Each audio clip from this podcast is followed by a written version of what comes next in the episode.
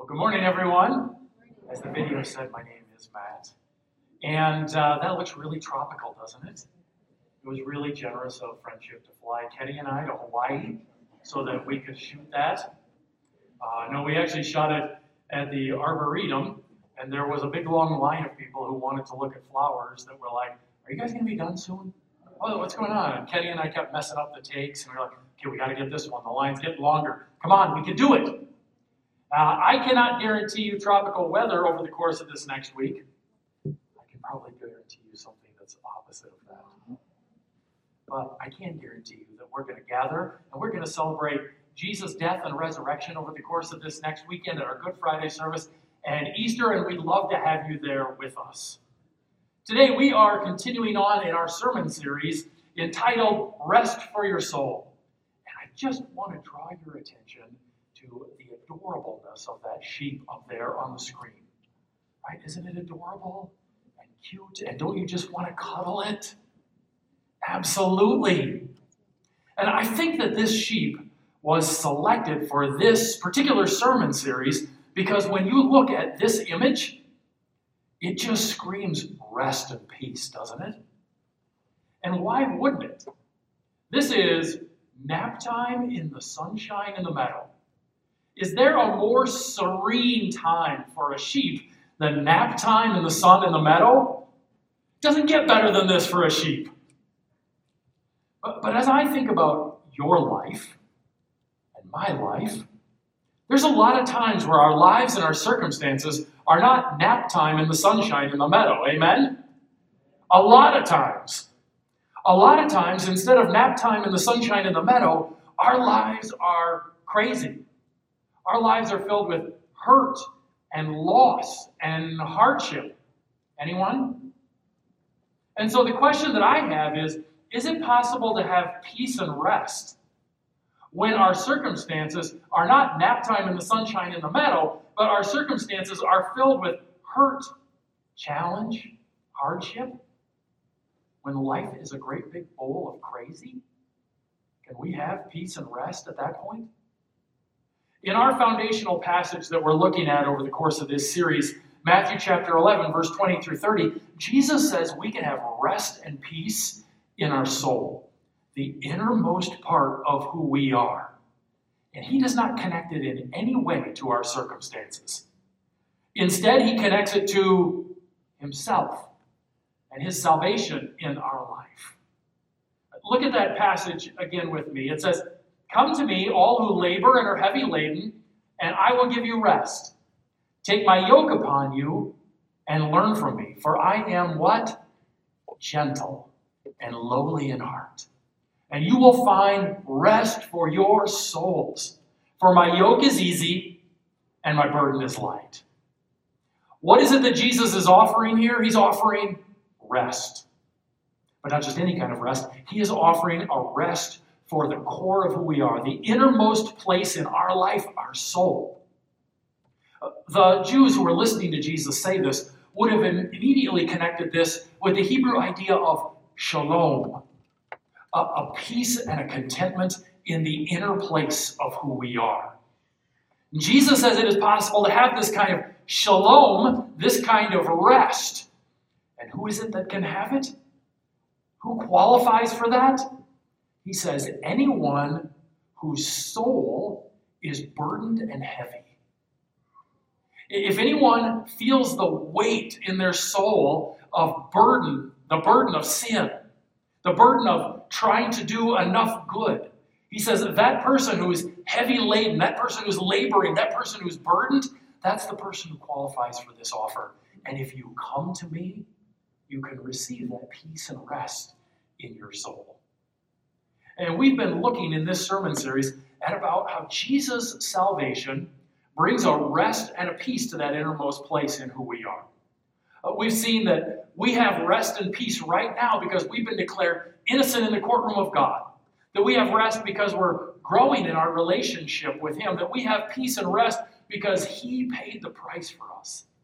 And today, we are going to see that right now, right here, we can have rest and peace in the inner core of who we are because of the eternal heavenly future that God has promised to us.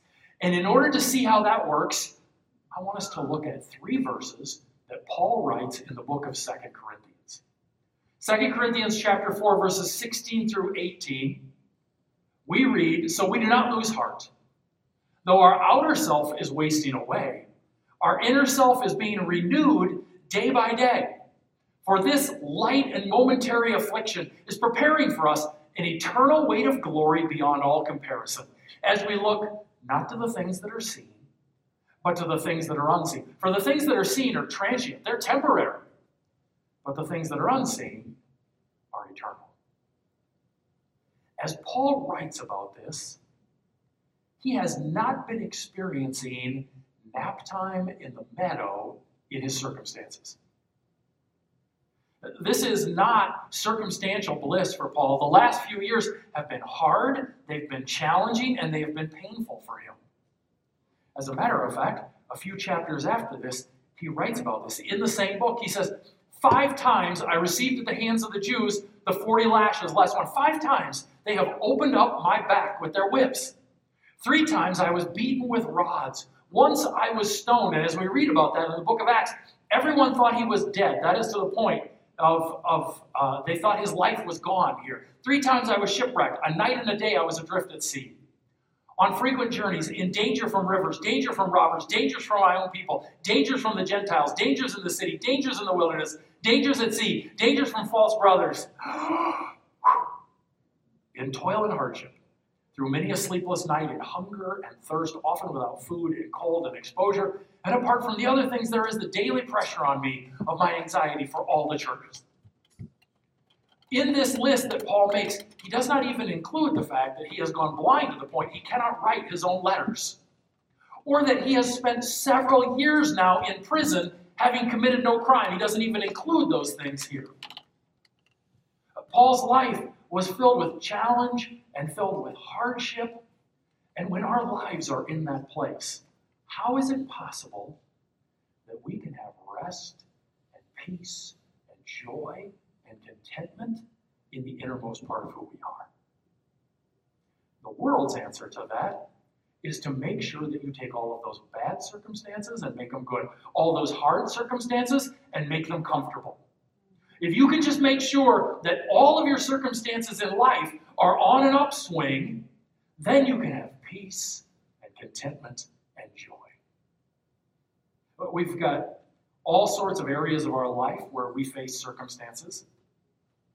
Uh, my work, if I can just make sure that my work is constantly on the upswing. And all my family relationships are constantly on the upswing. And my finances are on the upswing. And my health is on the upswing.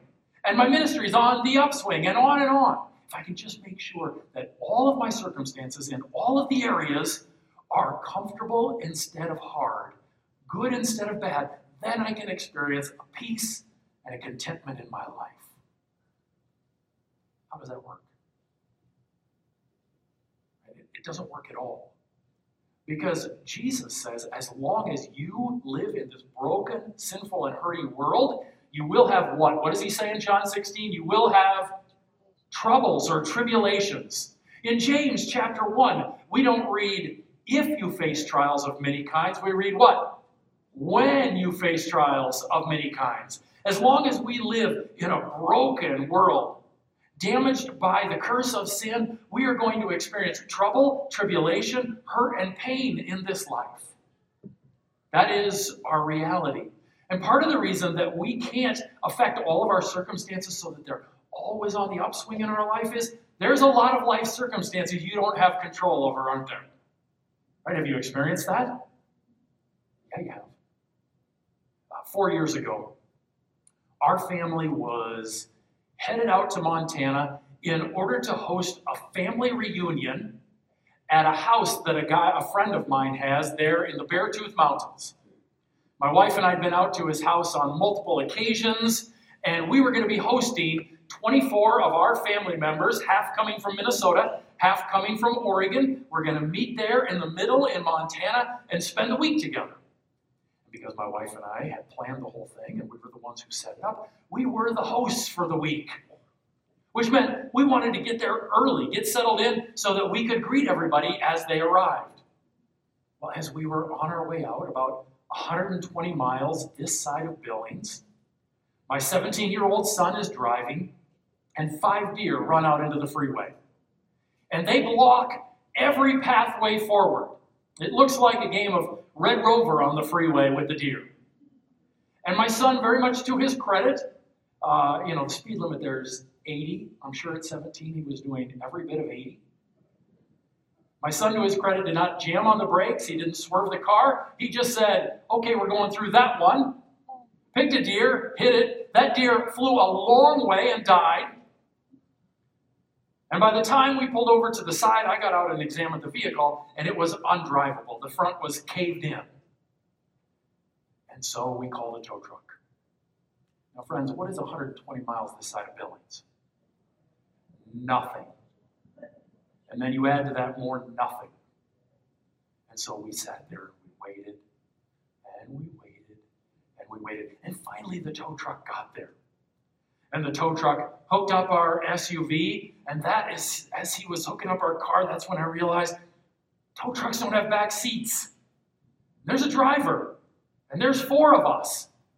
And so we piled into the tow truck. My daughter got in, and then my wife sat on her lap. I got in, and then my 17 year old son sat on my lap. And then we rode 120 miles to Billings, where we arrived at the auto body shop at 2.30 in the morning. My daughter, because she's better at these things, had arranged an Uber for us to meet us there at the auto body shop at 2.30 in the morning. And this mom rolls up in her minivan to give us a ride at 2.30. I'm like, wow, what, what, is, what is going on? And so she gives us a ride to a hotel where we check in, and I don't know, maybe by 3:30 in the morning, we're finally getting to bed. But I need to pick up a rental at 7 a.m. and I need to walk a mile and a half in order to get to the place where the rental is. So there wasn't a lot of sleep.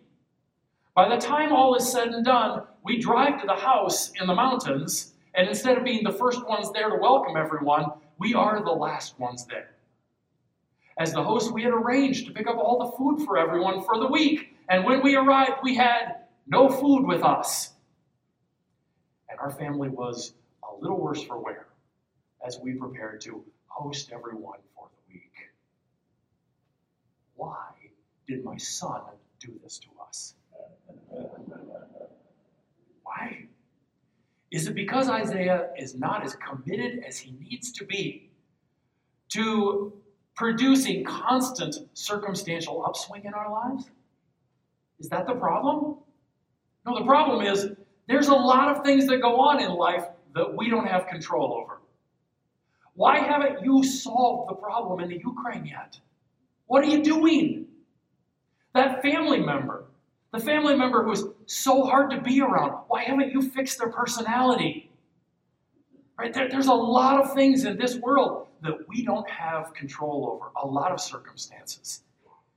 And so we cannot bring them all into constant positive alignment in our life. Not only that, I would contend that if that is the aim, to try and experience peace and joy and rest through constant circumstantial upswing, that we will instead experience regular worry and anxiety about whether we can accomplish that. If I can only experience peace and joy and rest when all of my circumstances are comfortable and good, I will instead experience worry and anxiety about whether I can get them all there. And even in those times when I do experience those strong upswings in my circumstances, what am I going to do? I'm going to experience worry and anxiety about whether I can keep them up there. I don't want to see a downswing here. The world's way of trying to make sure that you can have peace and rest and joy in the midst of your life is to try and produce constant circumstantial upswing in your life. And it is a fool's errand. God's plan for peace and rest in your life is totally different than that. God's answer is to focus your heart and your mind entirely on the future that is to come in your eternal inheritance in heaven. That is His plan for rest and peace in the midst of whatever kinds of circumstances you're going through. That's what he says to Paul here. That's what Paul says to us, I should say. So we do not lose heart, though our outer self is wasting away, our inner self is being renewed day by day. For this light and momentary affliction is preparing for us an eternal weight of glory beyond all comparison. as we look not to the things that are seen, but to the things that are unseen. For the things that are seen are transient, but the things that are unseen are eternal. Paul says, I'm not experiencing discouragement. I'm not experiencing depression. I'm not experiencing worry. I'm not experiencing anxiety. Instead, I'm being renewed inside day by day. I am experiencing the fruit that God's Spirit produces. Why? Because I am not focusing my mind and my heart on the things that are transient, on the circumstances that are around me. Instead, I am entirely focused on what is unseen, on that heavenly inheritance that is mine. When I do that, I recognize peace and rest in my life. Peace and rest for us. Paul understands that there is a windfall that is to come in his life that thoroughly overwhelms any ups and downs he experiences in his day to day circumstances. Paul recognizes there is a windfall that he will experience in the future that thoroughly overwhelms any circumstantial ups and downs that he's experiencing in his day to day life. How does that work? Well, let me, let me illustrate with my daughter's finances. She's not here this morning. I can say whatever I want about her. This will be hypothetical. Let's say that my daughter experiences some ups and downs in her finances over the course of this week. She's driving along in her car and it breaks down. And she takes it in and she finds out it's going to cost her $2,000 to get the car fixed. Ah. But then, later in the week, she's called into her manager's office and she receives a review and they say, You're doing a great job. And she's going to receive a raise. Ah. She wants to celebrate that raise. And so she takes her dad out to the nicest restaurant that she can think of. Because of the kind of guy her dad is, he orders the most expensive thing on the menu. As a matter of fact, he orders two of them so he can have one for lunch the following day. And she goes, This guy's costing me a fortune. And she goes through the week, circumstantial ups and downs in her finances, ups and downs. And if that's all she knows are those ups and downs, she might experience a tremendous amount of ups and downs with those circumstantial changes. But let's say that my daughter also finds out this week that she has an unbelievably rich aunt and uncle. I mean, billionaires rich. And this aunt and uncle have set up for her a trust that she will inherit at 25. So, in just two years, she is going to inherit this trust from her aunt and uncle worth $500 million. Right? Now, you just think about how much $500 million is that she's going to inherit in a couple of years. As she finds out about that trust, how much deep concern is she going to have about the money she has to pay for those car repairs? How much is she even going to be concerned about the raise she's getting? All of those financial ups and downs are no longer consequential in her life because of the amazing inheritance that is to be hers. She doesn't care if dad eats the best thing on the menu. She's just fine paying for that because in two years she's going to inherit $500 million. Who cares, dad? Have at it. That, that future inheritance overwhelms all of her current financial circumstances. And in that same way, Paul says, our future inheritance that is far greater than $500 million totally overwhelms the circumstantial ups and downs that we experience in this life so that our life is filled with rest and peace and contentment and joy no matter what is going on around us. He says that the hardships that I have experienced, right? Now think about the hardships Paul has experienced that they stoned him and thought he was dead at one point. He's been beaten five times. They've opened up his backs with the whips. He's been in jail for years, having committed on and on. He says these are what? He calls them light and momentary compared to the eternal weight of glory. He says these circumstantial challenges that I face, they are like speed bumps in a parking lot compared to the Mount Everest of glory that God has for us who follow after Him. I don't believe that Paul is minimizing our hardship or our challenge. He's just trying to open our eyes to how great our eternal future is. That even the worst hardships pale by comparison to what he has for his children. He says this is the, the great blessing that is ours in Jesus. What a blessing it is. 1 Peter 1 3 through 5 talks about this blessing that's ours. It says, Blessed be the God and Father of our Lord Jesus Christ, according to his great mercy. He's caused us to be born again into a living what? A hope, a hope that changes all of our life right here, right now. It's a living hope through the resurrection of Jesus Christ from the dead to an inheritance that is imperishable, undefiled, and unfading, kept in heaven for you, who by God's power are being guarded through faith for a salvation ready to be revealed in the last time. You guys have a living hope in you right now that brings about peace and rest and contentment and joy. And where does that living hope come from? It comes from this amazing heavenly inheritance that is yours.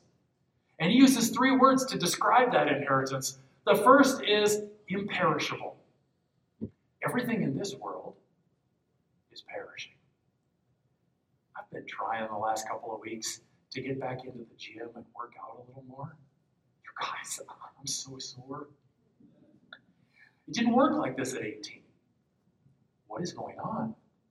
I'm perishing. You guys are like, I'm not going to say that about you. No, no, you're perishing too. We are all perishing. Everything around us is perishing. That is life in this world. And God says, You've got an inheritance coming in which there is no perishing, no more crying, no more pain, no more sorrow, no more death, he says, in which everything is eternal and forever and good. No more perishing. What's the second word? Undefiled. You guys, as I think back through my life, it doesn't take very long for my mind to rest on images of tainted thoughts, actions in my life. You know how much I wish I had those back? It, it doesn't take very long to look around at other people and see how tainted interactions are. To look around at our world and see how broken and corrupt it is. And Jesus tells us that when we enter into his kingdom, we experience a heavenly inheritance that will be undefiled, totally pure, totally free from all of those contaminations filled with love and generosity and truth, in which every interaction is a blessing and it is unfading. Every great thing that we experience in this life fades on us. When you buy that kid that toy that they have to have to be fulfilled in life, right? How long does that joy last? There's a lot of joy right at the beginning. And a week later, they can't find it. And they've already brought you a picture of the next toy they can't live without. You ever had somebody bring you out to their brand new car to smell that new car smell?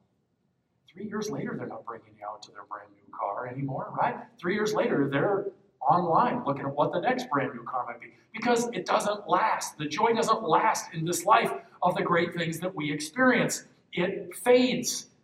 God says in heaven that will never be the case.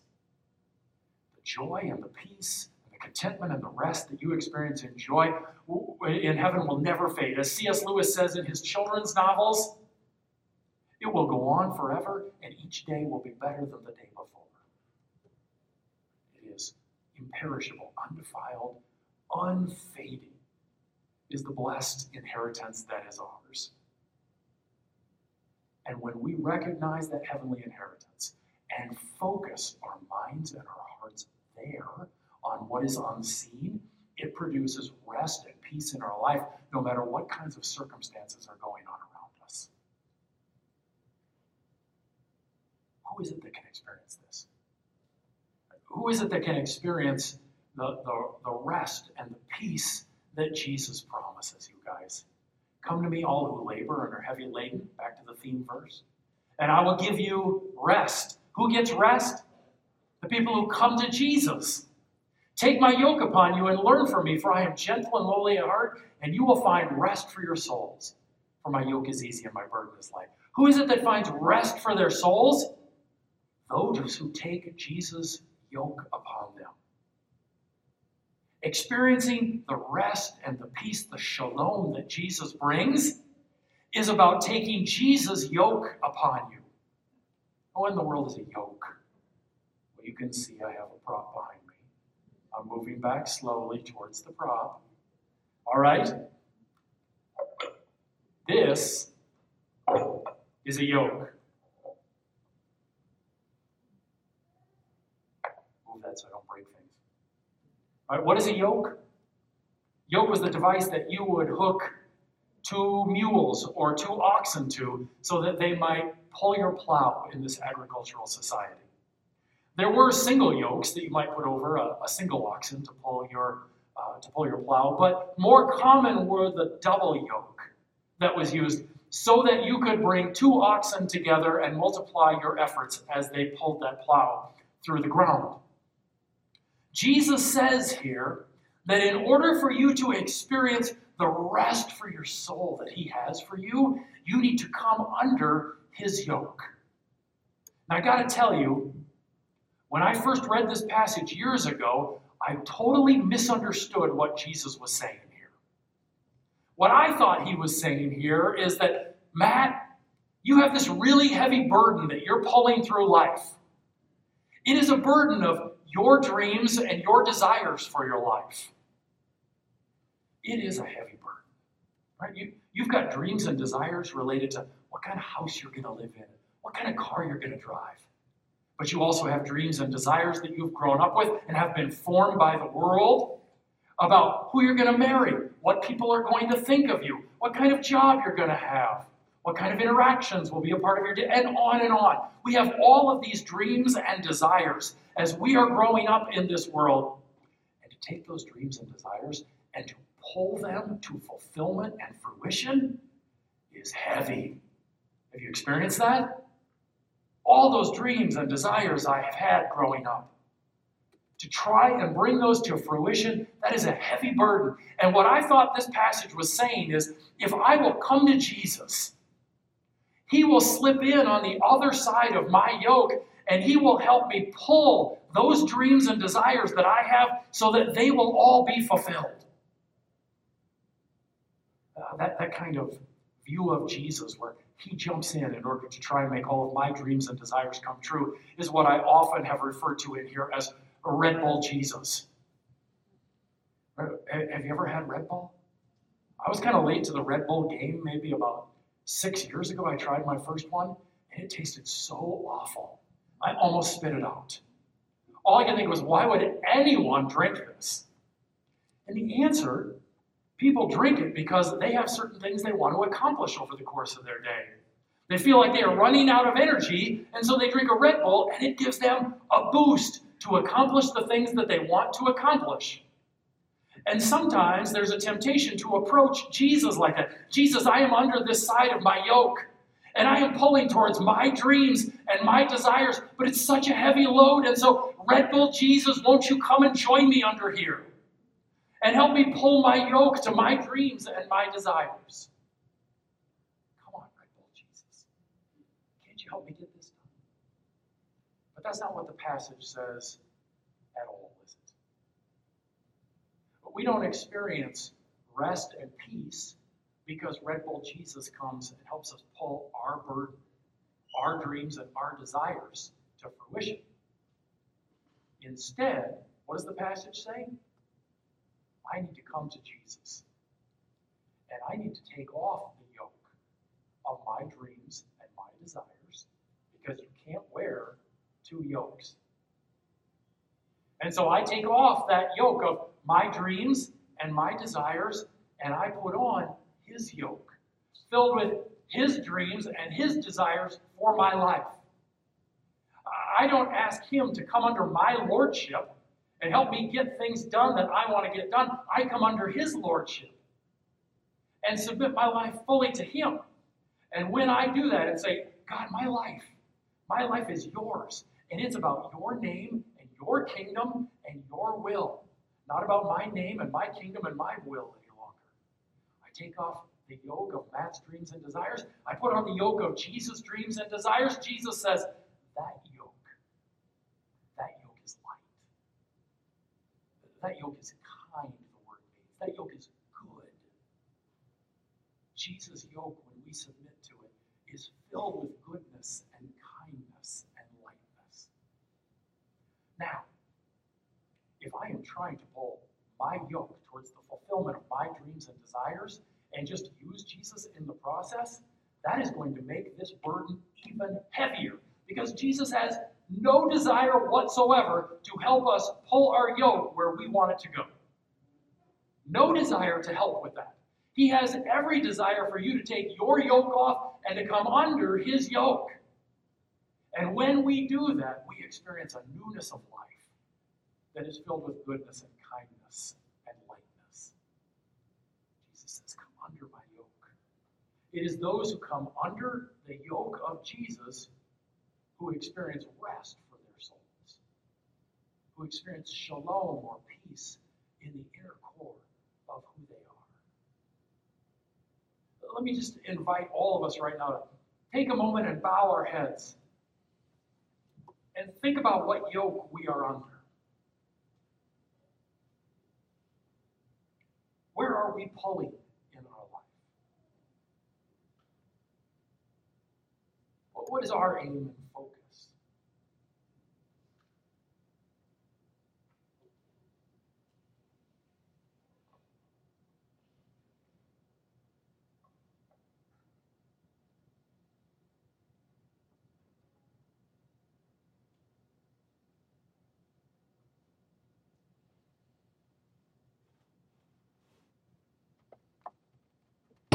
Friends, would you just take a minute, minute and give Jesus thanks for what he's done so that you might have that forever life with him, so that you might come under his yoke that is kind and good and light.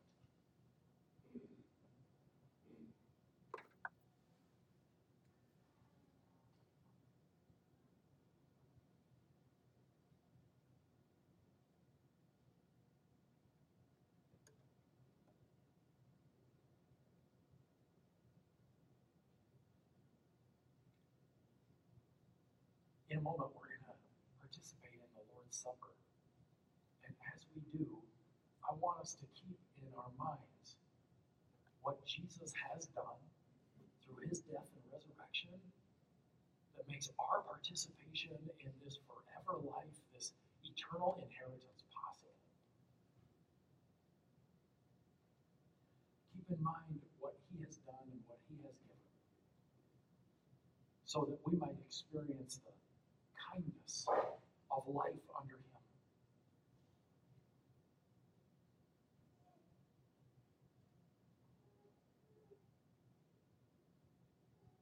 In just a moment, we're going to start singing praises to Jesus again. And as we do, I'll encourage you when you're ready to get up and make your way over to the tables and take the bread and the cup and bring it back to your chair. And we will all take it together in just